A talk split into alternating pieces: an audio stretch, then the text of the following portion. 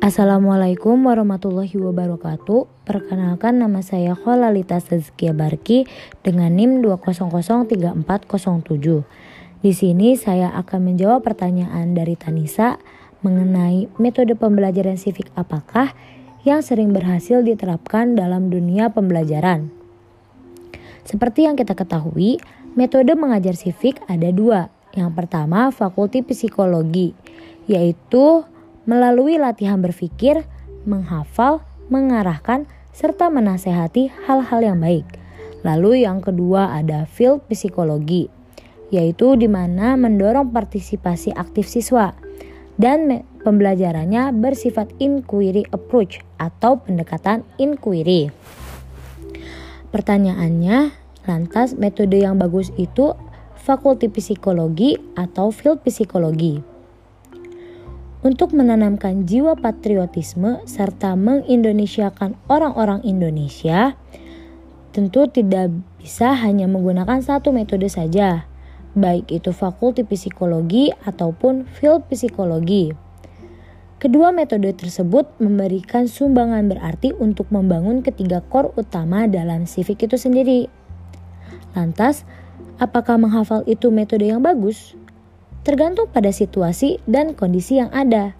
Kalau kelasnya besar, kemudian kurang kondusif, kemungkinan tidak bisa menggunakan metode ceramah ini.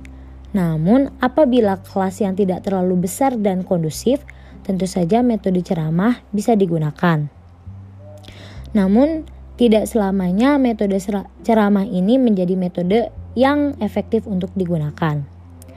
Dalam keilmuan, ada satu metode yang dianggap lebih efektif, yaitu metode field psikologi yang bersifat inquiry approachment, di mana guru memberikan salah satu contoh masalah ke dalam kelas dan siswa diajak untuk berdiskusi mengenai masalah tersebut.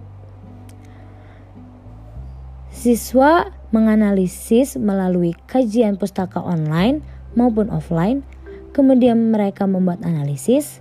Setelah itu mereka membuat alternatif serta memberikan solusi. Kemudian mereka membuat satu sikap tertentu tuh.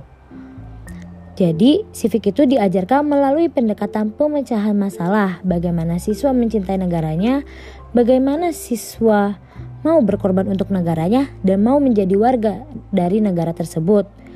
Ini seharusnya tidak untuk dihafalkan, melainkan dengan melihat langsung masalah, terlibat langsung dalam pencarian solusi, bahkan akhirnya bisa menentukan posisi dia seperti apa. Sekian dari saya. Wassalamualaikum warahmatullahi wabarakatuh.